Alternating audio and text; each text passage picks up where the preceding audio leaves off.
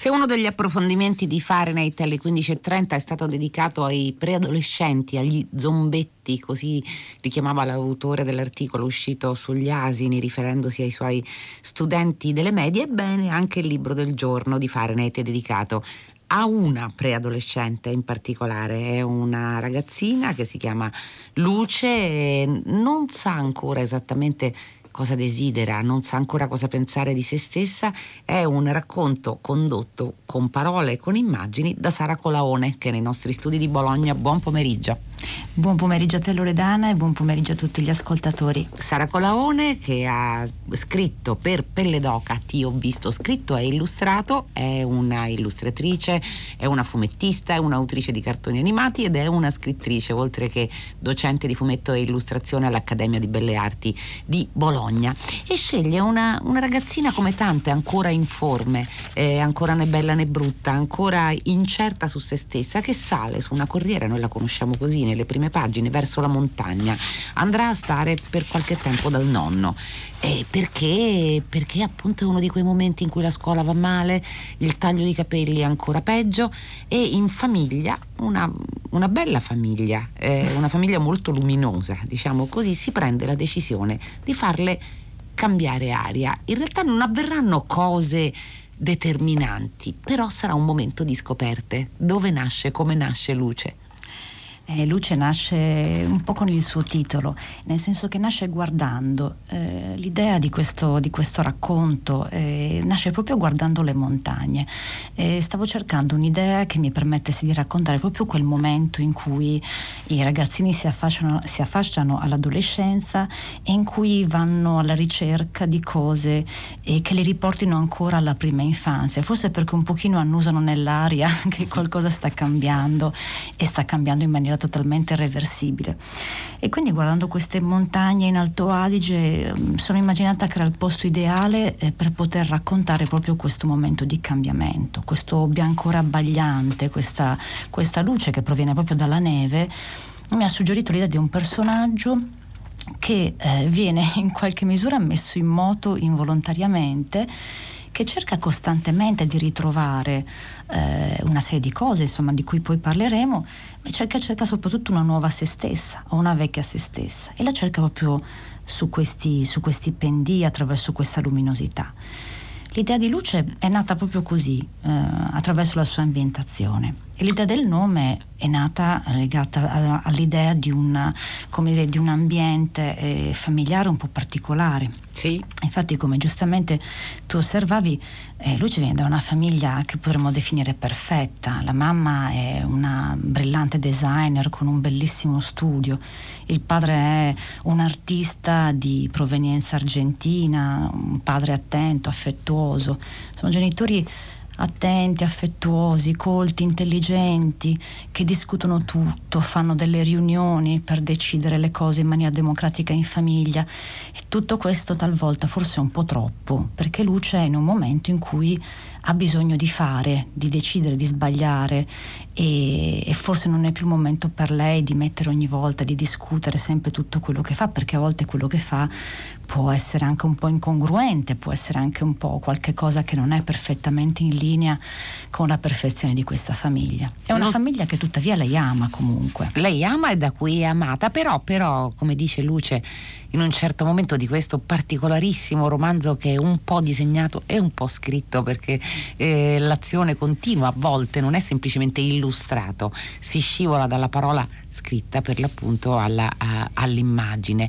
Però Luce dice non si può stare fermi mentre tutto si muove e allora fa, prende una piccola iniziativa come spesso fanno le ragazzine, si fa tagliare i capelli in un modo terribile, cioè rasati completamente da una parte e lunghi dall'altra parte. Le, ne vediamo tante di non più bambine che, sono, eh, che, che cercano in, in, tutti i modi di, di agire, di darsi una forma, di darsi un'immagine. Però Luce ha una caratteristica colleziona, anzi realizza erbari.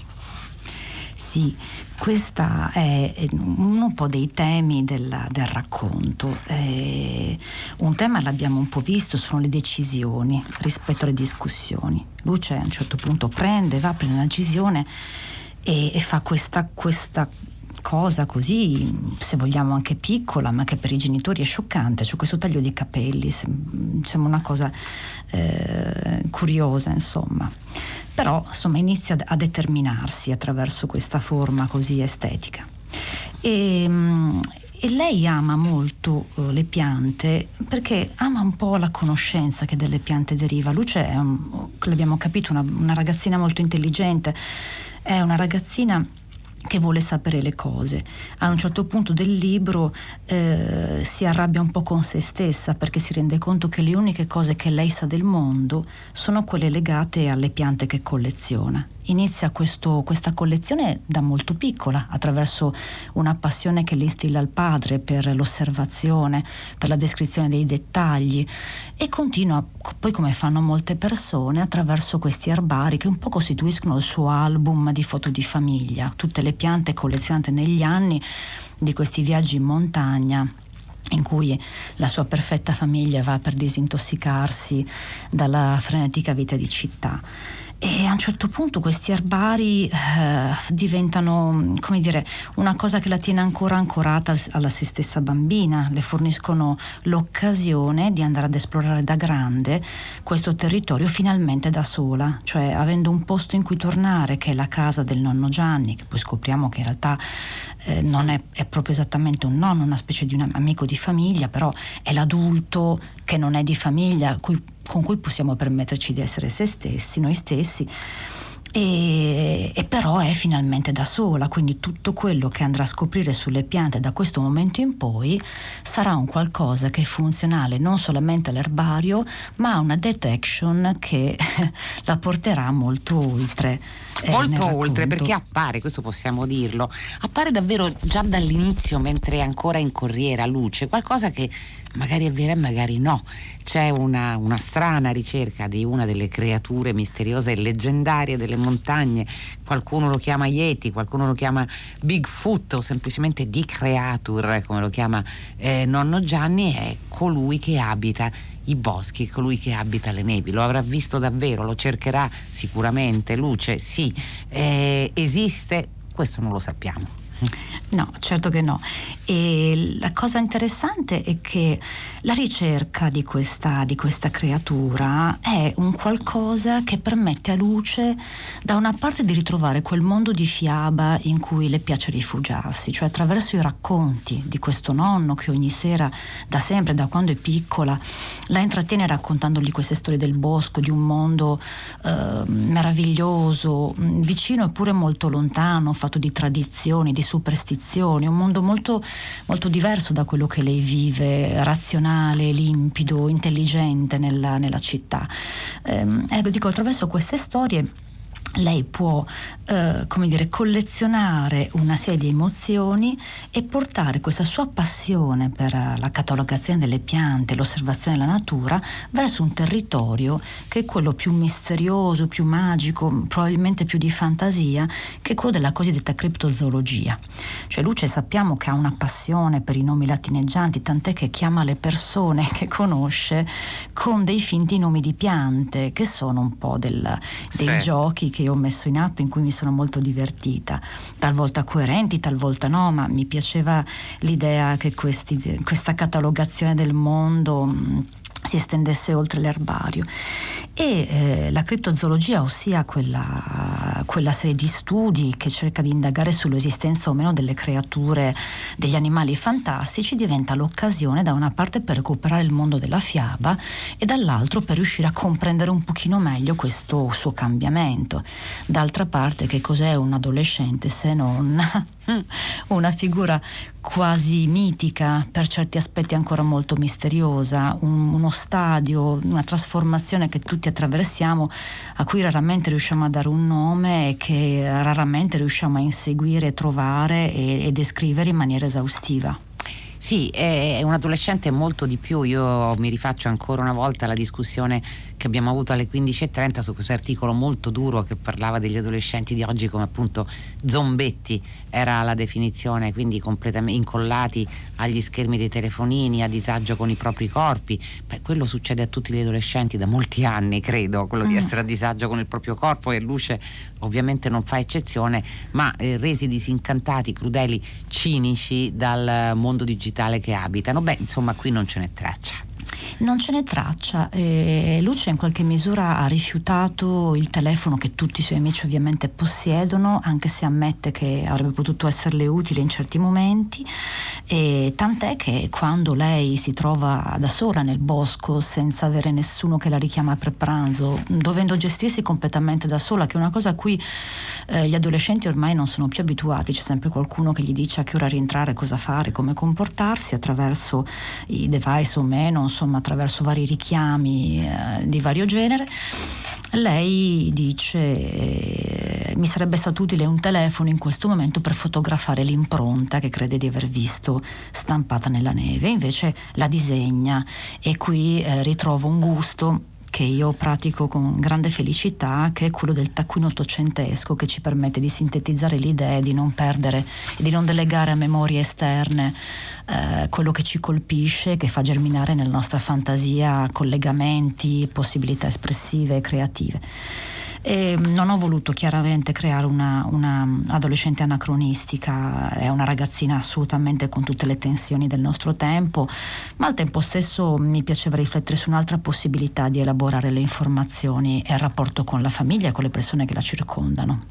Senta, c'è un'altra presenza misteriosa, molto umana in questa storia ed è Carla, perché Luce, mentre è con il nonno e alternandosi appunto alle sue ricerche dello, dello Yeti o della creatura che sia, a un certo punto eh, scopre, um, si mette a guardare i dischi, sono dischi del vecchio rock, Jefferson Airplane, The Doors, Johnny Mitchell, Janis Joplin e eh, scappa da uno de, degli scaffali una fotografia con il nome di Carla, dove eh, lei crede di riconoscere in questa foto una signora, una signora di mezza età, però con le cuffie da DJ, che ella ha già incontrato nella Corriere. E qui comincia anche eh, una, un'altra indagine, che è un'indagine nel tempo e negli affetti che riguardano gli adulti.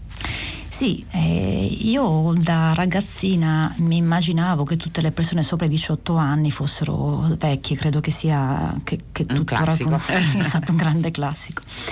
E, e, onestamente immaginavo che tutte le vite sopra quell'età fossero delle vite, mh, mm, es, non dico appiattite, però insomma molto molto omogenee come, come tipo di esperienze. Luce a un certo punto per caso innesca questa, inizia a collegare delle cose che ha visto, che sono delle cose assolutamente banali, appunto una persona incontrata sull'autobus eh, che le sembrava curiosa, che ascoltava della musica come anche lei, ehm, però con delle, appunto come notavi, delle cuffie molto particolari e inizia a fare dei collegamenti, rivede questa persona, eh, esplora questa soffitta che non aveva mai visto prima, quindi si rende conto di essere cresciuta perché ha una capacità di osservazione più attenta. E, ehm, e scopre eh, questo universo musicale di cui eh, ritrova le tracce per esempio in un gioco che fa con il padre. Con il padre fa questo gioco divertente che è di andare a cercare le radici delle canzoni. È una cosa che molti di noi fanno cioè ascoltiamo una canzone eh, contemporanea scopriamo che in realtà è una cover di un altro brano che a sua volta è una reinterpretazione di un altro brano ancora. E quindi risale eh, all'indietro e ritrova le radici della musica. E la musica ovviamente è molto presente perché un po' perché io nasco come disegnatrice, quindi la mia consuetudine è quella di narrare con le immagini e la narrazione per immagine è una narrazione che segue assolutamente le regole del ritmo e e quindi in questo senso si avvicina molto alla costruzione della musica. E, e quando scopre questo, questo, passato diciamo hippie del nonno assolutamente insospettabile, perché il nonno si presenta come insomma, un classico montanaro tutto d'un pezzo, allevatore, coltivatore, estremamente dedito a tutte quelle attività insomma, della vita mh, di montagna. Mh, così che ne fanno una figura integra, quasi mitica, insomma quasi perfetta per certi aspetti, scopre che in realtà anche lui ha questo passato e soprattutto che nel passato del nonno ci sono delle donne.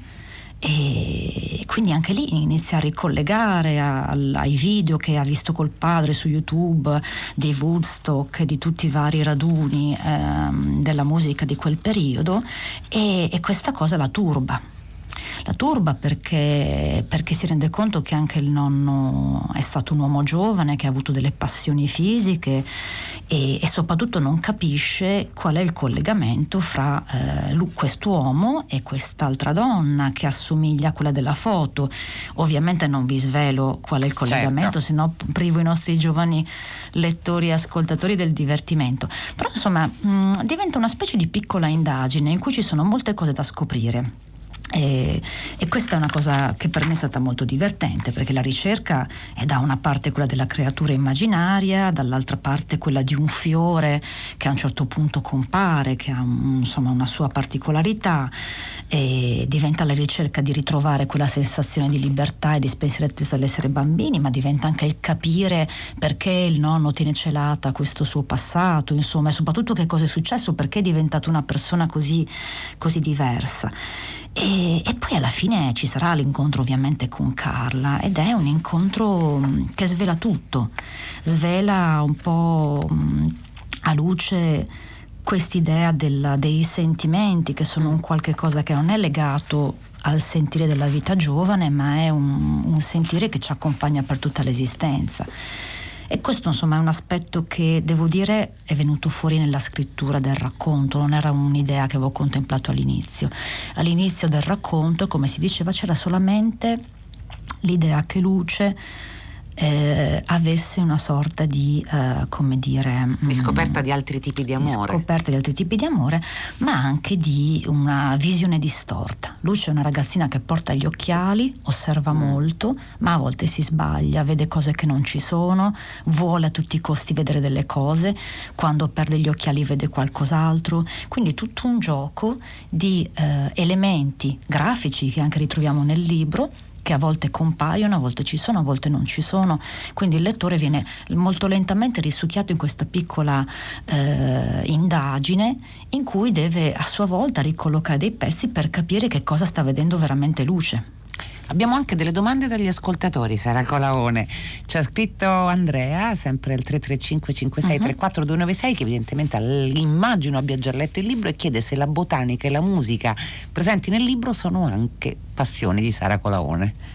La musica sicuramente, perché come tutti i disegnatori sono un'accanita ascoltatrice da una parte di Radio 3 e, e, della musica in generale.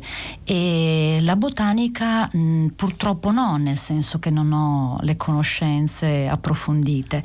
E ho fatto qualche ricerca per, um, per trovare degli elementi da poter descrivere in maniera abbastanza adeguata nel libro, però no. Ma la cosa divertente è quando noi raccontiamo i libri, ma soprattutto quando poi disegniamo, è che questo ci porta a scoprire delle cose interessanti.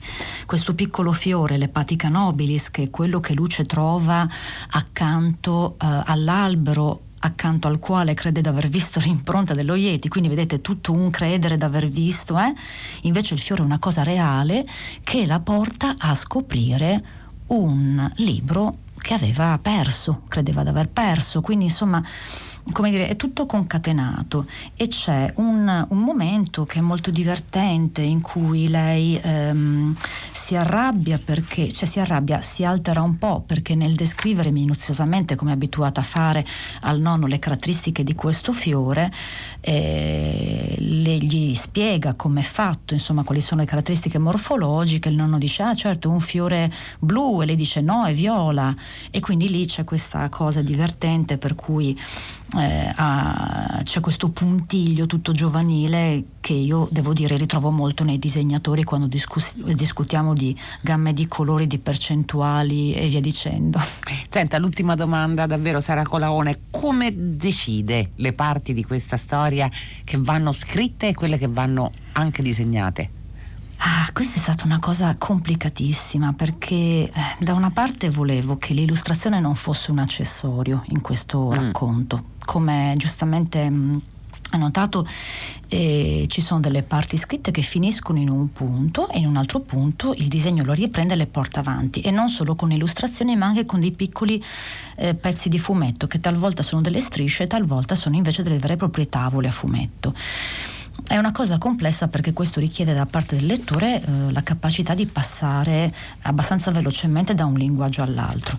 Eh, diciamo che ho disegnato le parti eh, che mi, dava, che, che mi erano venuti in mente in maniera più forte, quindi ho cercato di um, descrivere attraverso le immagini, attraverso la narrazione per immagini, la concatenazione di azioni, ciò che mi sembrava uh, più, più, ricco di elementi eh, legati alle emozioni del personaggio e non volevo descriverle con le parole perché mi sembrava un po' eh, come dire mm, fuori dalle mie corde quindi ho cercato di eh, raccontare le emozioni di luce attraverso i disegni Uh, sì. quello che lei prova, come si muove, quello che pensa di vedere e invece eh, ho cercato di descrivere le azioni che non richiedevano questo grosso apporto emotivo con le parole.